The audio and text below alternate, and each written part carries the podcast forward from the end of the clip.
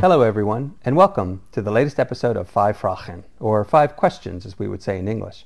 This is our new podcast featuring the people of the Netherlands' diplomatic network here in the U.S. We're talking with the diplomats and policy officers about the strong bonds between the United States and the Netherlands, as well as our diplomatic work here in the U.S. We'll focus on our cultural and economic ties that go back more than 400 years. And we'll talk about the collaborations between our two countries that make our relationship a partnership that works. I'm Jeff Allenak from the Embassy's Communications Office, and I'm here with Lieske Streefkerk Arts, who is the Counselor for Infrastructure, Transportation, and Water Management here at the Embassy.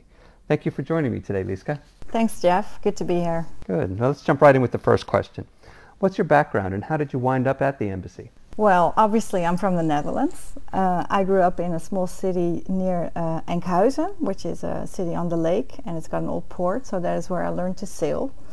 And in my senior year of high school, my mother took me on vacation to New York. And that was really amazing. I had an incredible time. And that's when I decided to uh, spend more time in the US. And I was able to do a high school exchange program. And I found a family in Rushville, Nebraska, small town in Nebraska. I lived with them for a year, and they sort of became my second family. So that's where my love for the US was born. And I have been traveling to the US ever since on a regular basis? Well, you're here now, so outside here of here, now. but uh, yes. Uh, regularly. Yes, I've been visiting the family. Um, they watched uh, my children be born. They came to the Netherlands for our weddings. So when I returned to the Netherlands after high school, I went to Twente University and I did a master's study in public administration. And after my graduation, I had a few short jobs in the area, but then I left for The Hague to work at the Ministry of Environment and that's over 20 years ago but i've never really left the ministry although it has changed because today it's called the ministry for infrastructure and water management so the name of it changed yes and also the content the it's content. now also it covers both transportation and environment and it doesn't cover climate anymore. That's gone to the Ministry of Economic Affairs and Climate. So, yeah, my position has also changed somewhat. I've been working uh, at climate when it was still part of the ministry uh, on the COP6, when I was still a young trainee. But I've also been head of uh, international shipping. Uh, I've worked for public transportation. I've worked at the inspectorate, all different parts of the ministry. So when this position came by, counselor for infrastructure and water management, I thought this is my job because it combines my love for the US and my knowledge and experience within the ministry.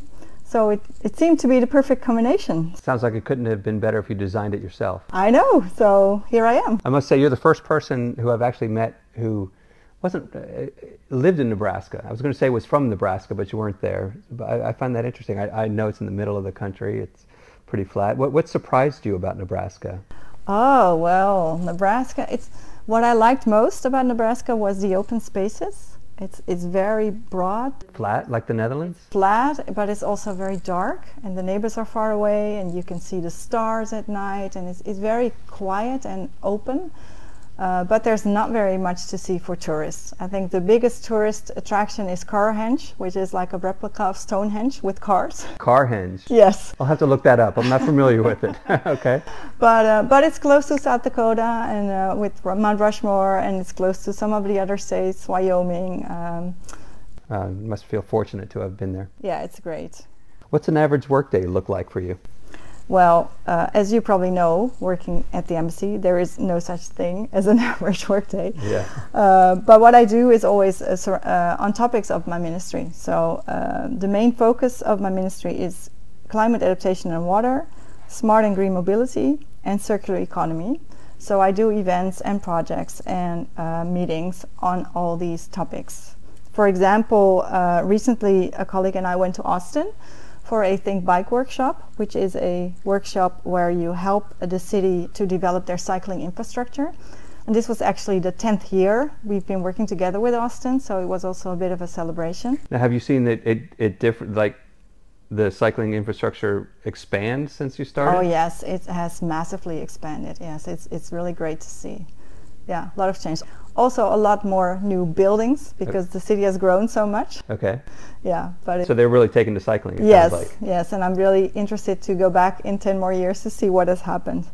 But that's one of the topics. But um, I also organized an event this fall about uh, aviation, 30 years of open skies, which is a collaboration between a Dutch uh, aviation company and an American aviation company, KLM and Northwest. They were the very first to have an open skies agreement in the world. So that's really what started commercial cooper- cooperation between aviation. So did that make the aviation fly flying easier between countries? Yes, a lot easier. Yes, because you can fly with. Uh, like you know with uh, United Airlines and what is it British Airways I think KLM and uh, Delta they have a uh, they work together and they make it easier to fly within Europe but also to the United States. So they combine their uh, their so flying between their two countries was a lot harder 40 50 years ago than absolutely today. yes. It's really expanded and another example I would like to mention, but that doesn't happen every day, is the visit of our Queen this September. I was also. It, she doesn't come over here every day.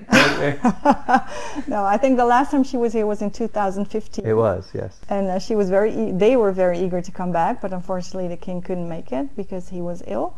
Uh, but um, I think they really enjoyed being here, and it really got a lot of attention from the government, but also from a lot of private companies who joined. So that was an, an amazing visit to be a part of. A lot of work goes behind the scenes of those visits. Absolutely, yes. It was also a lot of work. Yeah. Yeah, yeah. But it's also uh, exciting because it does get a lot of attention. Yes. Well, you mentioned this already. The cycling. The Netherlands is, is known far and wide as a cycling nation. In fact, I've heard there are more bikes in the Netherlands than there are people. Is that right? That is right. What's your secret? Ah, what is our secret? So, how, how many bikes are there in the Netherlands? There are 23 million bikes, and there are 17.5 million people. So every person has at least more than one bike. Uh, a bike and, a, a third, maybe? I right. can't do that math that right. quickly.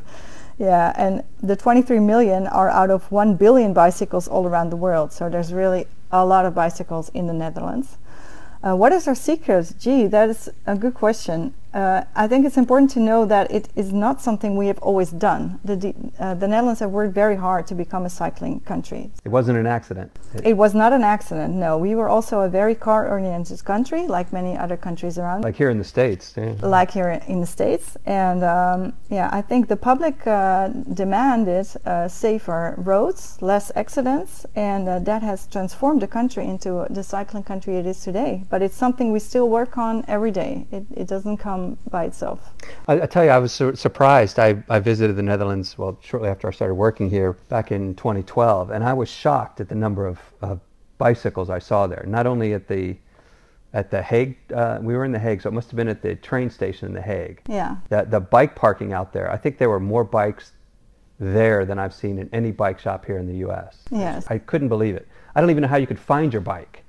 Well, uh, that is tricky sometimes. I can imagine. I sometimes have a colored uh, uh, bag around my saddle to be able to find it in a large parking. Like a bright pink uh, yeah, or something like that. Exactly. Yeah. And, and even the bike paths, uh, they're they're they're different. I, I remember stepping out of a cab uh, when when when we arrived, and I was standing there just by the car, in the middle of a path. I thought it was a sidewalk, and the, the driver was uh, didn't notice me, and then all of a sudden he didn't. He ran over to me and, and, and got me out of the bike path, and I'm like, "What?" Yeah, and he pulled you aside. He pulled me aside. I, I, guess I was standing in the middle of a, I think it was red, uh, of a bike path. I mean, it wasn't a busy time, so there weren't other cyclists. So I guess I was in danger of being hit by a cyclist, or yeah. at least annoying the, the Dutch people for standing in their in their bike lane. Well, it's great that you've been able to see it because usually uh, it takes uh, a visit to be able to, uh, yeah, to understand how much bicycles there actually are, and if there are that many bicycles, that you also need bicycle parking, like you also noticed. I actually took a, a group of uh, American officials to the Netherlands uh, this summer uh, on a study tour on cycling or on urban mobility, and they were also amazed by the number of bicycles, the number of bicycle parkings, the the, the beautiful bike lanes. Uh, it's an integrated system and it works very well. You can tell them about it, but until you see it, you don't believe exactly, it. because you're not able to imagine that many bicycles and uh, the cars being. We even have uh, bicycle traffic jams in some cities because there are so many bicycles that it's become a problem, and we need to figure out how to get the traffic going again. Well, I'm, I'm sure that, that uh, you'll be able to. One, one thing that I've seen, another big difference is, and I see this both here in the U.S., in my work here at the embassy, whenever we talk about bikes or we have photos of bikes, it seems inevitably somebody asks, hey, where's the helmets? Yeah. What's the difference? I mean, I don't see anybody in the Netherlands wearing helmets, and here in the States, they'd, they'd look at you like you were crazy if you weren't wearing a bike uh, helm, a bicycle helmet. What's what's the difference? Well, if I look at myself personally, I never wear a helmet in the Netherlands, and I do wear one here in the United States.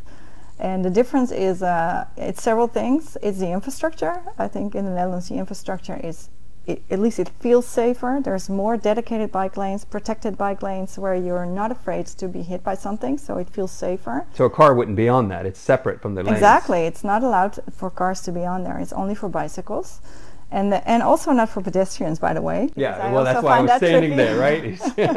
I was breaking the law, maybe, and didn't even yeah, realize it. Just for the bicycles, and then uh, the bicycles themselves are different as well. They're more, you're sit up straight, so you can see the road better, and the people can see you better. Or that's the way I feel. Then would you be on a uh, mountain bike on or on a race sort bike? Sort of hunched over here in the states, right? right? Yeah. Exactly. And the third thing I think that's also important is that almost everybody who drives a car in the Netherlands is also a cyclist. Everybody also owns a bike and they also cycle. So they're much more accustomed to the bicycles. They're much more used to looking uh, around their shoulder to see if there is a bicyclist. So here it sometimes feels like uh, the cars are not paying attention or they don't, they don't expect you. They don't expect you. Yeah, and that is really different in the Netherlands. So I think it's very wise to wear a helmet here in the US. And I think anybody who feels more comfortable with a helmet could also wear one in the Netherlands, but most people don't because they feel safe. Now, is there also, if there's an accident between a cyclist and the car, is the first thought, well, it's the driver's fault? Or is there really a, or is it not as simple as, as saying that? No, yeah, there's a point there. The driver is always partly uh, responsible. Half of the uh, financial responsibility is always for the driver, no matter whether it's his fault or not. Is that right? Yes. So that makes him more careful, of course. Yeah. If I had to name one other field the Dutch are known for, water management floats immediately to the top. The Dutch are well known for their expertise in protecting lives and livelihoods, and you don't keep this expertise to yourself. Can you name three projects in the U.S. that the Dutch are involved in or have been involved in? Sure. Well, you are right. This is a, uh, a long-standing cooperation between the Netherlands and the U.S. on water management. Uh, in fact, the U.S. Army Corps of Engineers and the Dutch Rijkswaterstaat, which is the executive branch of the Netherlands, they've been working together for a long time and they have a formal memorandum of understanding which was signed in 2004 so it really goes back a long time. But the first project we were really working together on must be uh, New Orleans in 2005 after Katrina. After Hurricane Katrina hit mm-hmm. and I think we've all seen the pictures. It was really devastating. It was yeah. And there were about 1,800 casualties, which is uh, a remarkable resemblance to the Dutch big flood of 1953, which also had around 1,800 casualties. That was a big part for you all. That's where, if I'm exactly. not mistaken, that's where you all said, okay, we need to. That's where it started for the Netherlands. And I think that is also what triggered the Netherlands when we saw this big disaster happening in New Orleans. We thought, maybe we can help. So the Netherlands was very quick to send disaster relief and military aid right after Katrina's landfall in 2005. And Dutch companies and government assisted in dewatering New Orleans. And after that, we had the vers- first version of what we call Dutch dialogues. Dutch, yeah, Dutch dialogues, yeah. Which is a, uh, a method or a workshop in which experts, both from the Netherlands and from the US, come together and they design solutions to prevent uh, future flooding. And this started in Louisiana and was also the start of the projects in Louisiana. Hmm. But this uh, method has also been used in other states and in other cities. For example, a more recent example is in Charleston in South Carolina. Here we had Dutch dialogues in 2019, and we had four areas uh, where we did an analysis and uh, designs were made. And a more recent example is in New York, uh, where the big U is being designed. The big U. Big U, which is the entire lower Manhattan uh, U shape. So like a big seawall that looks like a U from the from above. Yes, it's not all a seawall. It's okay. it's it's different measures, but um, yeah, that is also part of a very large resilience project, and that of course became um, um, important after Hurricane Sandy. That was devastating for, for yes. Manhattan. Yeah. Yeah. And uh, this one has already started, and there are some Dutch companies involved in that, Arcadis and One Architecture. And also American companies are involved. So, so it's a real partnership between the two countries. Exactly. So it's a very important topic to work together on. Sounds like a good one. What will you need to accomplish before you you consider your job done? Well, I'm afraid I don't think my job will ever be done because the work keeps going and there's always going to be a need to work together between the Netherlands and the United States. Or I say need, but I, I mean also an opportunity. I think it will always be important. For me personally, I have another goal while I'm here. I'm trying to visit as many states of the U.S. as I can. Uh, what, what's your? where are you right now? How many have you seen? Uh, we're around 35, I think. 35. so it'd be shorter for you to, to mention the states you haven't been to. Oh yeah, yeah. I don't know. I know don't know them all by heart, but of course we need to go to Hawaii and Alaska. Those are the hard ones. Planning a trip to Alaska maybe this summer, so that would be great. Uh, and there's also some in the middle of the U.S. that I haven't visited yet, like Oklahoma and Kentucky and and I, I, really want to see them as well. So that is my personal goal. That's a good one. It, it, could be a goal for many Americans as well. Not, I'm not. Uh, I think I could name been to maybe five states. Uh, yeah. And, and, most of them probably been around here in the Mid Atlantic. Yeah. Well, you have such a beautiful country. It's really worthwhile to visit some of the other states as well. Yeah, I should. Maybe someday. Okay. I have one more question for you. Are you an avid cyclist? Um, well, I cycle, but I don't consider myself a cyclist. In the Netherlands, most people cycle, but more as a mode of transportation. It's not like a sports, but it's more of a way of getting somewhere. Okay, and and you mentioned the transition from the cars to the bicycle. Yeah. What, how did you choose the bicycle? Why, why not the unicycle? It seems like that could have been at least you know you could fit more unicycles on these paths. You may not have the, the bike traffic. Why why why not a unicycle? Yeah, that is a good question. I don't know if that was seriously considered. No. Probably takes more cycling lessons.